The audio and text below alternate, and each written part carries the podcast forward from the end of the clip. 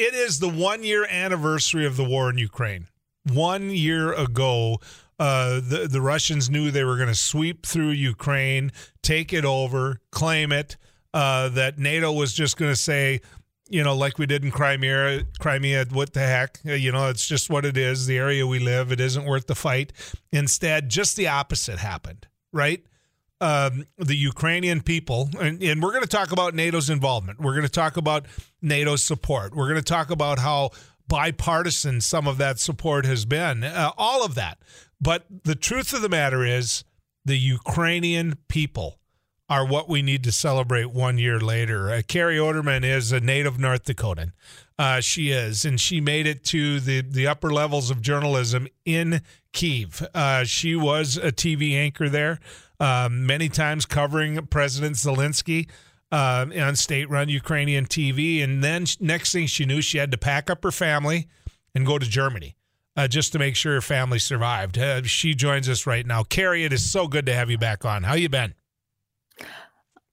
I've been good. Thanks for having me back on, and thanks for keeping talking about Ukraine because it's still really important. The Ukrainian flag still flies at the top of my hill, right underneath the U.S. flag, and I'm pretty proud of that. So let let me let me ask you this: when when all of this went down a year ago, and then you start seeing things going like this and this and this, you start making predeterminations, or at least I did, of what was going to happen what did you think then, and what is different now?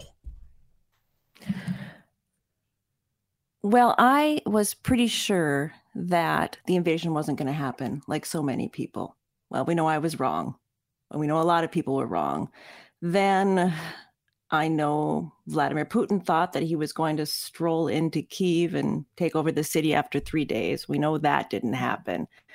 And when all of these unexpected things didn't turn out like they were supposed to, then there was optimism. Um, there were the stories at the beginning of uh, the invasion, of the resilience of the Ukrainians, of almost partisan like behavior of people in villages. There were really great stories about like the ghost of Kiev, um, a fighter jet pilot that was defending the city. There were um, the story of the grandma that knocked the drone down with a jar of tomatoes. And she was inter- interviewed worldwide, and she kept saying it was tomatoes, not pickles. That was the most important thing.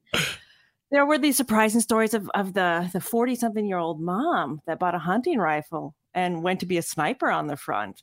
There were these stories that I thought, okay, it's going to be hard to make predict- predictions here about what happens. And um, I, I, had skin in the game um, there were some sad things that happened too. One of my colleagues, his body was found um, north of Kiev in Bucha after the Russians were pushed back. And that's when I stopped really doing basically what I'm doing for you today. Um, with you, it's always kind of like calling home, being a native North Dakotan and talking about what I lived for, what I lived through.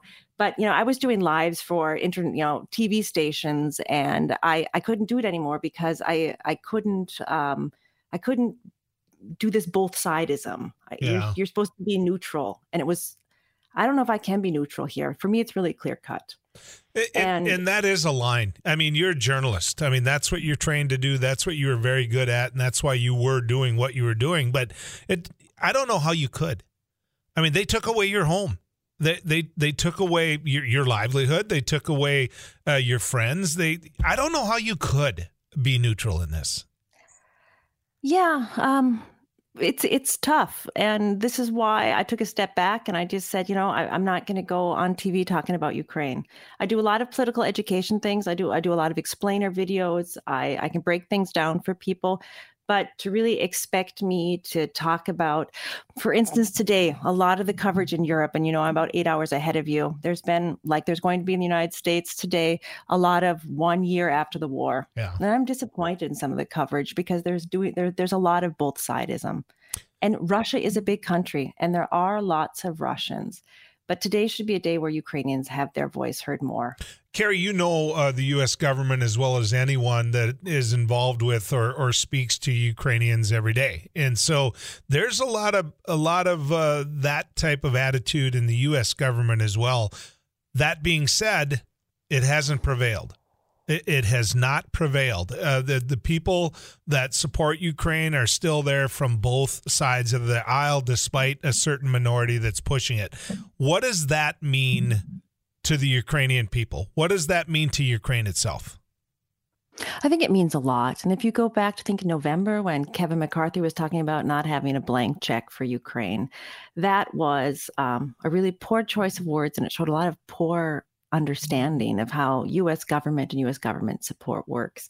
Um, I do a lot with developmental aid. I know um, how it works. I know how the U.S. government and their people overseas uh, make sure that aid gets spent properly. And there's not been buckets of cash sent to Ukraine. Things are done very carefully because mm-hmm. Ukraine did have a problem with corruption in the past, part of its Soviet mm-hmm. legacy, and it's made huge strides. And in, in January, there was a big shakeup in the Ukrainian cabinet because there was suspicion of corruption. And Zelensky's not willing to risk any aid, especially not military material, falling in the wrong hands. So th- there's there's a misunderstanding by some politicians in the United States, first of all, how the United States government works actually. And then it comes down to this partisanship. And it's really interesting because since this whole Trump thing in the United States happened, and I do have to qualify, Joel, you know, I haven't lived in the States for over 20 years. I'm kind of on the sidelines here, watching from a distance. And um, there's been a real shift in US politics. We all know about the tribalism. But we've got a topic here where there, there is a clear, in my opinion, right and wrong, and that you know the party of Ronald Reagan would now be supporting um, Vladimir Putin in some ways is such a strange and hard pivot yeah. to be able to digest. And, and you know, there, there in, are politicians. Fairness, in fairness to that party, I think that the people that that are doing that Ronald Reagan would want in his party, the the Republican Party he built. I I, I truly believe that. Uh, Carrie Oderman is our guest uh, from Belfield, uh, and she's she's homegrown potatoes to us, uh, and yet she finds herself in Germany. Carrie, what? Hang on with me for a little bit longer. I I, I need to hang on, whether you want to quit or not. We're hanging on to you. It's the one year anniversary of the war in Ukraine. Obviously, we're vested. Uh, we're in. Uh, some might say that we're allowing the Ukrainian people to be our proxies in a war against Russia. Um, I think some of that argument is actually quite valid, quite true. And Carrie Oderman from Belfield, originally a TV anchor in Ukraine, now living in Germany for the safety of her family. Uh, Carrie, I wanted to. Uh, I wanted to talk because oftentimes the the focus here in the U.S. has been on what the U.S. and NATO has done for Ukraine. And I'm I'm curious what your perspective is the other way because we now know about Norway and Sweden and the expansion of NATO and what's the perception about what uh, Ukraine has done for NATO? Well, there's the old joke that people don't want to join NATO anymore; that they NATO wants to join Ukraine because this has really been a proving ground. Um, the the the farm fields of eastern Ukraine have given an opportunity to test a lot of modern weaponry. I mean, I've, I talked to a lot of smart people about things like drones and the developments in Ukraine about drone use the US and NATO have a much better understanding about how drones are going to be used in modern warfare. And I'm not just talking about air drones. You know, they had those boat drones that were secret until about October when um, debris started washing up on in, in in the, the, sea there by Odessa. So NATO has learned a lot, and Ukraine was striving to be a member of NATO, and they really prioritize something called interoperability. Everyone knows when you travel to Europe, you need new plugs, and you can imagine that military stuff is the same thing. Things have to fit together if you're going to work together. And military advisors um, said to Ukraine, "You want to join NATO? You got to get ready, and you got to make sure." That when the time comes, you're already up to speed the strategy Ukraine used to try to get into NATO was to act like they were already in NATO. They did huge mm-hmm. reforms within their military. They updated, you know, these Soviet structures where there was uh, op- options for lots of corruption, corruption that we then saw in a lot of things early in the war, because you know there were those convoys coming down from Belarus towards Kiev that were just stopped, if you remember, last February and March, and that's because nobody had serviced the tires in 30 years from you know the the old Soviet material that the Russian government then took over after the um, the Soviet Union broke apart, and those post those those old Soviet structures were then um, thrown out, and new modern military structures were brought in, and there were always friends and partners of Ukraine doing training in Ukraine. But now NATO has really been able to see how their equipment works. And this is important for whatever kind of adversary NATO is going to be up against they they've actually had a chance to see how their weapons work in the field. How, how about the, the the parallels in history? You know, oftentimes uh, the invasion of Ukraine is compared to uh, Poland uh, in World War II and other. I mean, does do the Ukrainian people look at it as, hey, we're stopping something that could get way bigger here? Well, not only the Ukrainians see that, but the Poles recognize that too. A very closed off society that's opened its borders for Ukraine and has done probably more for the refugees than any other country because it's the main area that people have to pass through. This is something I've been thinking about a lot lately. Um, I was helping somebody edit a book about the the months, the the past 13, 14 months. And whenever you think about World War II, you ask some of the same questions. Well, didn't people see this coming? Didn't what would I have done um, when when the Holocaust started? Why why were uh, people of, of Jewish descent or, or other victims of the Holocaust why why did they stick around? And um, watching. Um, there's parallels there too, not just to military movement and and countries being considered buffers, but also how uh, people reacted at the beginning of the war. And it's interesting to look back at some of you know, some things journalists were writing in 1938, 1940, and the things journalists were writing last January and again then in February and March last year. So when you see because all of us now one year upon this are going to be looking at is this going to be eh, you know a year from now? Or we're going to be saying two years or three years or four years? You know you and i raised this question before uh, when we've had these conversations. What do you see as the thing that would make the ukrainian people say okay uh, we won this but we're willing to Negotiations always are a reflection of what's happening on the battlefield. And Ukraine has done extremely well, or at least that's the impression a majority of people have that they've done extremely well. There's no need for them to negotiate right now. There's going to be a terrible, I don't want to call it a sweet spot because it's a very bitter situation when they the parties involved, Russia, Ukraine, and Ukraine's partners and allies refuse or they just run out of metal. They run out of metal. And then there's going to be the question of when Ukraine runs out of soldiers. Well, Carrie, uh, I could do this all day, and we will another day. Get back here so you can guest host and people can call in and talk to you more. Originally from Belfield, uh, Carrie Oderman. Keep your family safe, okay? Thank you. You bet.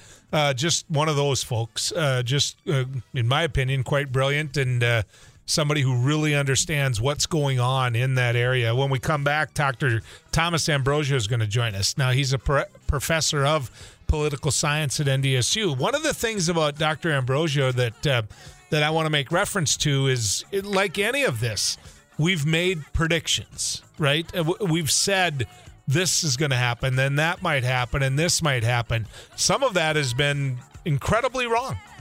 I mean, it has. As as Carrie pointed out, there was a reason to be suspect in the beginning of uh, President Zelensky. Now, you know what? Zelensky, I mean, now, you know what? We love him.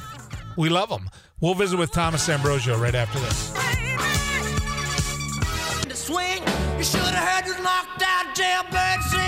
Thank God you're in the room, Abby. You want to know why? Why? Because I'm a little outnumbered here. I've got Dr. Carrie Oderman with me. Yeah. I've got Dr. Thomas Ambrosio with me, and hmm. I'm the only one that just played doctor. So hey, You went to med school for having what, you a here, week? I just feel like you know.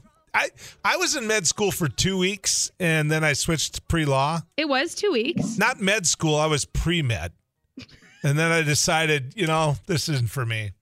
It's, it was the frogs that pushed it over the top. Yeah. Uh, Dr. Thomas Ambrosio joins us right now. Doctor, good to have you back on News and Views. Glad to be here. Hey, you've got a Unfortunately, chance- on an anniversary like this, though. Yeah, I never come here for good stuff. Uh, yeah, you do. I mean, you, you know, a while back when when we were seeing such progress by the Ukrainian people, I remember talking to you. That's true. And, and you coming in and saying, "Okay, here's what I'm seeing from afar," and and so th- to me, this one year anniversary, to some degree, is a good thing. I, I know that sounds terrible, uh, and a one year anniversary of a war that's still going on. But uh, Dr. Oderman, uh, th- these two got a chance to meet visually.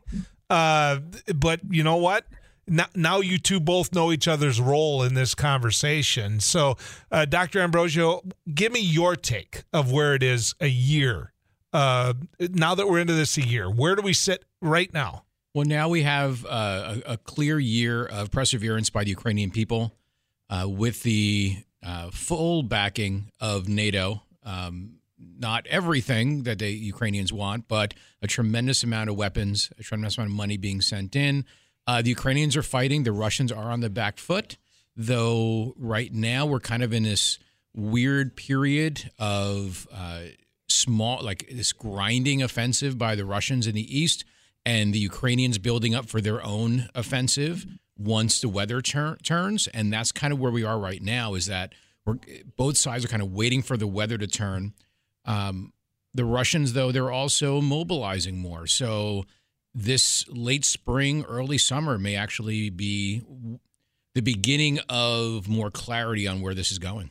Uh, Carrie, when when I think of the weather uh, in Ukraine, I think of the exact same thing that uh, that we have pretty much. We just went through uh, a situation where my pickup on the drive up told me it was 23 below.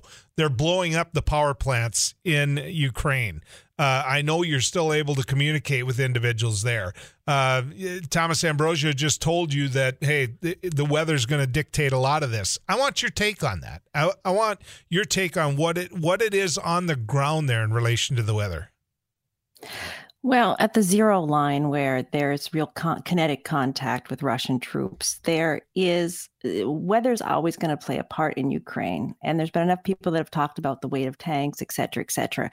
But now we're also seeing some activity in the breakaway province of Moldova, Transnistria, which um, makes me believe that they might be considering opening up another front. There's also troop buildup in Belarus, so there might be a distraction from the Russian part, but it could be waiting for the weather. The problem is the weapons that are being promised, promises are really big, but people aren't delivering yet. Just yesterday, it was announced that maybe the Abrams tanks, which might not be suited to the situation in Ukraine anyhow, might not make it until next year all these leopards or leopards as you know leopards what the germans say these these main battle tanks it's taking a long time to get them onto the field too and it might not be too little but it might just be too late.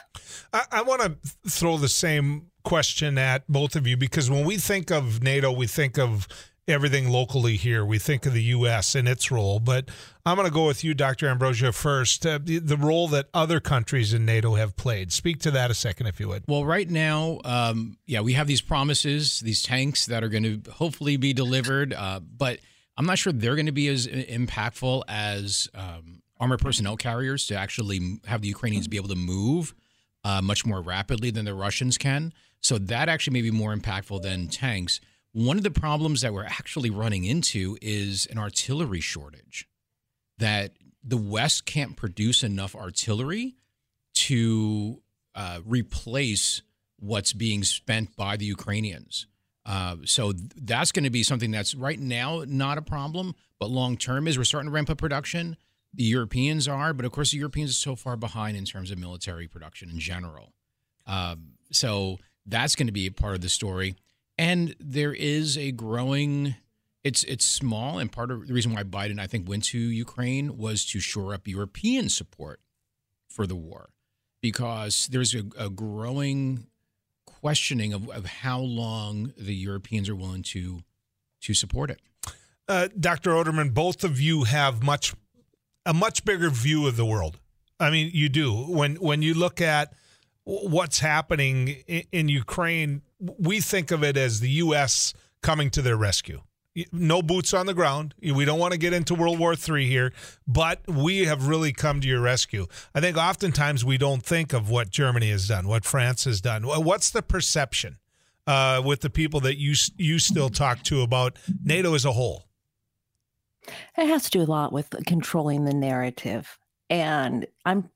It makes sense that in America you're talking about America's contribution, but if you look at Germany, who has come off very poorly in the media, they're actually the second largest donor. You look at Boris Johnson and his trips to Kiev, and even though he's not prime minister anymore in the UK, um, they love the UK because of Boris Johnson. France has only done a small, small contribution, but is still looked upon very favorably. It's all about controlling the narrative. And Joel, you keep talking about how you don't want to get World War III started, but we have to rethink how we define war.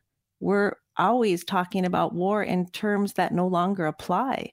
We mentioned before about how drones are entering, you know, bringing in a whole new aspect, but in the United States, it really needs to shift the focus to hybrid warfare. I, I guess I guess what about. I'm what I'm trying to get at, and and you you can correct me on this, is if you look at the role that FDR played in, in World War II, uh, he had a very isolationist country. And because he had an isolationist country, he could never get the country to do what he really felt we should do until the Japanese did what they did uh, at Pearl Harbor. And of course, Germany declares war on us instantly. But that, that being said, you know, now it just feels so familiar because what we're doing is very similar to what we did in World War II with supplying the Brits with weapons and trying to get them all the equipment that we possibly could and clearly having a side in the war. This time it's just much more visual, visual. Uh, and so I guess, Carrie, that's what I'm getting at. Well, if there's a clear side here and in the problem with saying that the United States is the the number one player in this, it makes it turn into a prox- proxy war that makes it just match the Kremlin's narrative. And that's where things get problematic when we start using the same arguments that the Kremlin is using. And I think the United States needs to have a long discussion about hybrid warfare. And we've mentioned this a couple months ago. We've talked about how um, the influence in you on U.S. politicians from Russia is um, finally being seen right now in the United States slowly, and it's going to affect the U.S. public opinion about the war. Tom, you ever always have had a really good understanding of what is going on on the ground in Russia uh, and and the history of Russia as a whole. The the and I I doubt poll numbers. Actually, I doubt poll numbers here again now too. But but in, Russia, they're saying that close to eighty percent of the people are supporting uh, Vladimir Putin in this war against Ukraine. Do you believe that? That's probably way high. But if you imagine the only media you're getting is, or almost, or most of the media you're getting is this constant stream from the Kremlin um, and if and you're not hearing alternative voices, and many of those alternative voices have been forced to flee the country and not being able to, uh, you know, present uh, the alternative side. Uh, you, you, can imagine that that's going to over time um, influence how people see this war. Also, Putin is very good at pressing the right buttons, the historical buttons that drive Russian narratives going back decades, and one could even say centuries. So I, I am not surprised that there are there would be a lot if you had a true poll. Um, people are also somewhat probably afraid to actually be honest um, in in polls, so there's probably you know a lot of inflation there. But yeah, I mean it's this is something that is important, as I say even to my students, to actually also understand Russia from its perspective, not saying their perspective is right, but to actually like read Putin's Mm-hmm. speeches because that shows us how far this divide is between the two sides. Dr. Oderman earlier pointed out that in, in NATO's the, the benefits to NATO, one of those is which they know how the weapons do now. It's like the ultimate uh, testing ground, uh, you know, in terms of advancing, in terms of making better. Is that the same benefit for Russia? Because we, we looked at this in the beginning and what we saw was very antiquated equipment, uh, very well or poorly maintained equipment. Has that changed in Russia? Um, I think they're they're still going to they're going to be dragging stuff out of storage. Their uh, capacity to replace what they have is even far is far far less than anything in the West. The the real innovations that we're seeing for Russia is that the is the use of, of pretty much Iranian drone technology, not even their own homegrown Iranian techno- or, or drone technology. So I think that is, but we're both learning from that. So I'm not sure it helps Russia at all. Um, they're again they're they're expending so much in terms of artillery, especially early on, that they were dragging their stock. They, what they can produce and produce is what they can use, and that's it. So let me ask you both this uh, it, when we come back. Okay, if if tomorrow the U.S. was to give uh, Ukraine F-16s, tomorrow they get F-16s and they say go get them. Uh, this is where we're at. This position in the war. What do you think would happen? I, I'm just curious on a world stage. What do you think would happen? And obviously, we haven't used one word yet in this conversation that should have been brought in earlier, right? and that's China.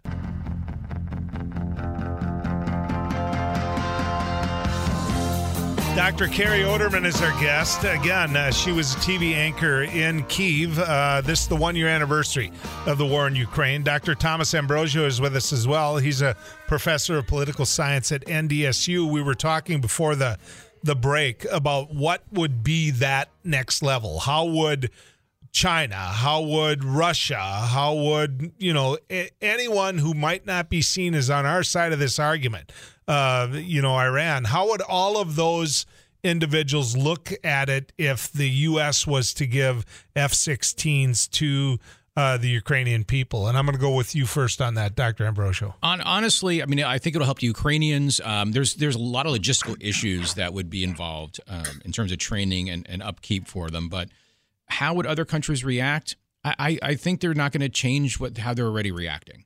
It'll just the, the Russians will complain about escalation. Uh, the Chinese will complain about escalation, but ultimately, they're really at least Russia's not in a position to do anything more. I'm as this war's gone along, I'm far less concerned about Russian escalation because at every every point that you would have thought they would have escalated, now obviously they're committing horrible crimes and and you know When you say escalation, I think nuclear. that's that's that That's what that means, right? Pretty much, Okay. or um, uh, having a, f- a full scale mobilization, which still may be happening. They're pulling people out of prison. They are well, yeah, they've they're they've started clearing out their prisons, but I don't think there's a whole lot more they're going to do now.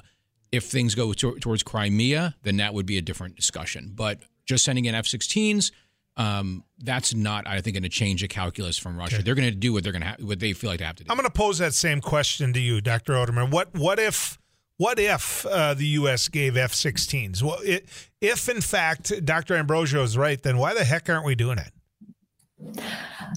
We're not doing it because America wants to avoid an US F 16 going over the border into Russia, because that would give then Russia the excuse to attack the United States and other allies.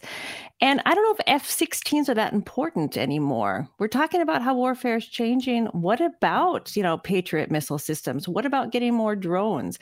I think Dr. Ambrose is right. The training with an F 16, you know, these Ukrainian pilots are, are used to flying MiGs, and it that's a lot. Uh, it's a huge learning curve. Um, but you're right about talking about China. Just yesterday, there was a resolution at the UN Security Council. You know, the UN has 193 members, and 141 said that what Russia is doing is wrong. But there were some abstentions, most notably China and India. And China's been walking a very, very fine line. And you've got to look at what's going on with China lately. Biden was in Kiev, but Wang Yi, the top Chinese diplomat, was in Moscow that very same day. And China has grown its military exports to be the fourth largest in the world. So Russia is presenting a market for China right now. And some people in security circles talked about how the whole saying yes the Abrams tanks was a way of showing China if you support Russia with lethal material, we can do this too. So that's been really interesting to watch this story develop. Well, I, and I don't, you know, I continue to make parallels to, uh, you know, what was the start of World War II. But you talk to any farmer out in my neck of the woods, and uh, the the stuff they had in the in the shelter belt behind the the house all that old metal uh, went towards what was called the you know to to the good of the country uh, to be made into weapons. And what ended up happen uh, happening? Well, Japan used those weapons on us, so they're still mad about it, and they got a right to be mad about it. Uh, you know, and what ends up happening? That was the cause. That was what started things, or at least one of them, I should say. Uh, I, have got to go to a break. When we come back, uh, we'll continue this conversation right after this. In the summertime. Let me set the table for you again. Dr. Carrie Oderman is our guest. She is a North Dakota native that fled Kiev, uh, and she had been working at the time at Ukrainian TV as a TV anchor there. Dr. Thomas Ambrosio, professor of political science at NDSU, well traveled around this uh, world, this earth, and he is a research. His research interests include international relations and Russian foreign policy. I want to inject China into this conversation because a year later, one year since uh, the Russians invaded Ukraine, uh, a year later, China seems to be hovering as one of the biggest concerns out there. Even though many of the conversations the three of us have had, albeit separate, China was part of those conversations. But I guess what I'm asking you, uh, Dr. Ambrosio, is do you see China ending up playing a role in this war to where they're for lack of a better way of putting it, active. This is an interesting situation because the United States has just released intelligence information saying that Chinese are thinking about supplying Russia with, with lethal aid. And that release was really a message from us to China don't do it because then we're going to start slapping secondary sanctions on you. And the Chinese are going to have to make a real decision here. I, um, I think they probably will not when all is said and done. Uh, they'll they'll help Russia economically. They'll help Russia move product, but ultimately, the, the the danger for them would be if we put sanctions on China. Just imagine what that's going to do to the international economic system. That will have a bigger impact on us as well than uh, even the Russian sanctions. Dr. Oderman, I'm going to put that same question to you. I want you to speak to China and where we're at a year later and, and what fear there might be in Ukraine that, uh, hey, now we're not just fighting Russia, we could be fighting China as well. Well, today is also China's day in the news. Not only did the U.S. release this intelligence that you know, they're thinking about supporting Russia. They just um, presented a 12 point plan for um, proposal for peace in Ukraine. China's trying to mediate. I can't think of another time in history where that's happened. And uh, to top it off, the European Commission has now officially said no more TikToks on anyone's phone. So 32,000 people that work for the European Commission are not going to be able to have TikTok on their phone. And these are all indications that China is very much a part of this conversation. It's kind of like the elephant in the room. Sometimes it's not addressed directly, but it is there and it's in consideration. Yeah. And if we slap sanctions on China, that's fine. But where are we going to get our chips from? In the last two or three, and I don't mean potato chips. No, no, no. This. I know um, it, it, it, held up the car industry for forever. I yeah. mean, that's one yeah. of the the Biden administration's big initiatives is to make sure we're not reliant on China for that type of technology. That being said, we do a lot of business with China. You guys, we do a lot of business with China, and I'm going to throw this one to you first, uh, Dr. Oderman. What what do you see China doing? If we put those sanctions on it. If if we tell them, you know what, we're done. We're not going to do business with you then. It, it, what to me that smells all over again like Japan. I keep going back to that as a reference, but everybody forgets what we did that really ticked Japan off uh, prior to Pearl Harbor. But I'm curious what your thoughts are on that. We've got to look at how power is defined nowadays and influence. We've got monetary influence, we've got technological influence, and I don't think it's in China's national interest anymore to try to get into a fight they have prioritized other things. They're expanding markets all over the world. China has a huge interest right now in Africa, which might be part of the reason that they're kind of hedging their bets with Russia because the um, the BRICS group, the the group of like uh, South Africa, India, Brazil, countries that um, are traditionally thought of as we don't say third world anymore, but we say global South, um, that they um, they have close relations with Russia, and China wants to also benefit from these relations in these uh, emerging markets with their products. So this is the kind of the reason that China is being very cautious. I don't think it's in China's interest really to get the United States angry, but it's not in the United States' ang- interest to slap sanctions on China right now either. Uh, I, I want to kick that same thing to Dr. Ambrosio, though. What what do you see happening if the U.S. tries to send a message by taking away the ability for the United States to do business with China? Well, that would obviously have a dramatic in, impact on the United States in terms of product. I think supply chains are difficult now. Imagine what it'd be like with that.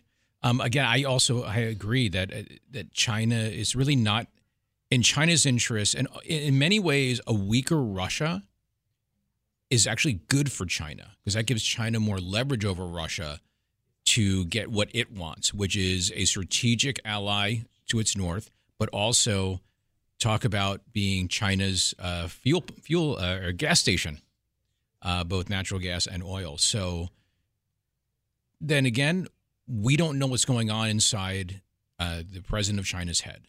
So he may begin to see this as somehow some Russian defeat as kind of an existential threat to his geopolitical position. I don't think so, but then again, I'm not living in his head, and I don't think I really want to. What I've been reading this week is that he's not as powerful, or some might say, as what everyone thought he was uh, that there's people behind, not behind him, but as part of the country that want to be far more aggressive, and they're pushing him forward on that. I guess I, I hate to go backward in time. I don't mind going backward in time. We, we keep talking about NATO, NATO, NATO, NATO. That that one of the things that Russia was afraid of the most is that Ukraine was going to be a member of NATO, which I don't think that was there. But that that being said, if you go back in time and you look at Vietnam and you look at Korea, the one thing that was a driving force behind all of that was communism. And if you look at China and you look at Russia, you look at two neighbors that didn't always do the kumbaya here. They weren't always very close friends. And so, is this potentially about, with China, communism? And Dr. Oderman, I'm going to throw that one to you first. I think that we made a mistake trying so hard to say communism was the worst thing in the world because there's this colonial thinking where you know what our ideas of how the world functions are the best and if we try to understand uh, China and China's Communist Party through our lens, we're not going to understand it. So we need to maybe change the paradigm a little bit and say, what's going on in China isn't okay. We wouldn't want to live there, but we'll let them china does china as long as you know they stay within certain norms. And i think that's kind of what china was trying to do with this 12 point proposal for peace show that you know everyone can get along. The first point in their proposal that they presented at the un was talking about sovereignty and territorial integrity. And they were doing this probably because you know what we do in our house is fine don't mess with us and we won't mess with you. Maybe that's their new foreign policy. Uh, I'm going to kick the same thing to you though, uh, Dr. Ambrosio. When you when you think of just whether or not we've gone back, and the reason that China is now aligning themselves with Russia is, in fact, because of how governments are structured. In other words, communism. Well, I don't think it's actually. I wouldn't say it's communism as much as authoritarianism. I think we've moved beyond this kind of communism capitalism paradigm. Uh, China itself they call themselves a communist party, but it's really about authoritarianism. So there is a strategic a partnership between the two.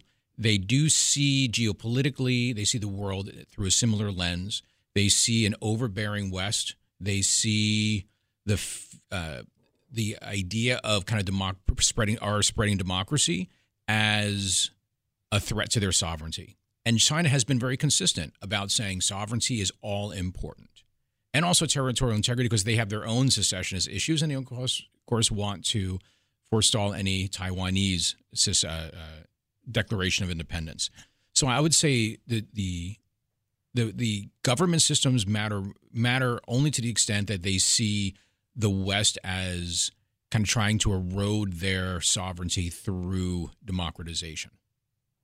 And it's really about geopolitics at its core. Dr. Thomas Ambrosio is our guest here on News and Views, as is Dr. Carrie Oderman. Little background uh, Dr. Oderman, uh, news anchor in Kiev, uh, making her life and her family and raising her children in Ukraine. A one year anniversary of the Ukrainian war today. Dr. Ambrosio is a professor of political science at NDSU. Uh, his research interests include international relations with Russian foreign policy. Um, I said text in a question if you had it it happened. Uh, Dr. Tom, there seems to be a ramping up by the Chinese of unsafe military aircraft encounters with U.S. aircraft. Is this just saber rattling, or has there been a shift in policy? I think this is largely kind of the game that we play, um, where we are operating in close proximity to each other. We are spying on them, they're spying on us. My only concern is that we don't seem to have the well established red lines that we had with the Soviet Union that there are certain things we can and cannot do, and that like even this this Chinese balloon. We don't go down down that rabbit hole, but even that seemed to be almost a step that you know we had to work those things out with the Soviet Union early on the Cold War, and I think we have to hopefully be in the position where we can work out like here's what you can and can't do, and we'll have the same. Uh, Dr. Oderman, I mentioned your family uh, and and raising children. I'm where do you see that going? They're going to, I mean, they're going to have to live in that world. Uh, either that or they're welcome to come back here and they can live with us tomorrow. Uh, I'm sure Belfield would welcome you with open arms, but the perception that they're going to have in Russia or being from a war torn country. I mean, you're raising children in the middle of this. Yeah, I've got a 10 year old that's afraid of Vladimir Putin, which is a weird thing to be afraid of. You did that show on Gordon Call last month and I, last week, and I, I told you that was used to scare me when I was a kid, but now my kids are afraid of Vladimir Putin. And it's been a huge adjustment. And we are part of the 4 million people that had to leave Ukraine for safety. And you have to imagine that there are 4 million people, mostly women and children, who are being um, pushed into situations that aren't real easy. Now, I, I, fell pretty softly. My husband's German. We had a place to go. We can speak the language. Um, but my kids had to go to new schools. We had to find a place to live, all of these things.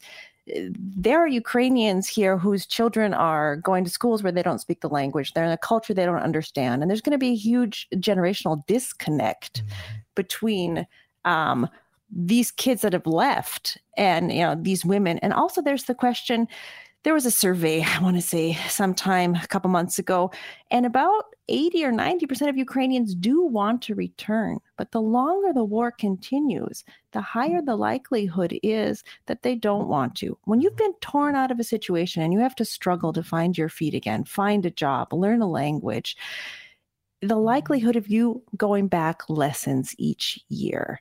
And we're going to have the situation then in Ukraine where some of the, um, a whole generation is going to have PTSD because of the war. Another another part of younger people are not going to know Ukraine as they should because they had to spend several years outside of Ukraine. And um, there are a lot of things that have to be thought of about what's going to happen after the war. And this is one of them the reintegration of Ukrainian refugees back into their country, how to deal with, with mental health issues. And I know it sounds strange to talk about these things on the one year anniversary of the war that's still going on. But here in Europe, there are lots of people planning for this already. I've got uh, about, or maybe actually a little less than a minute that I can get your answer on this. But uh, in terms of, the perception. There's a lot of people in this country that still believe uh, that the reason that this happened, the Russian invasion, is because Russia saw a weak U.S. They blame the Biden administration for that, and I'm wondering if those uh, circles go out there, if if there's conversations about that. And I'm going to go with you first, Carrie.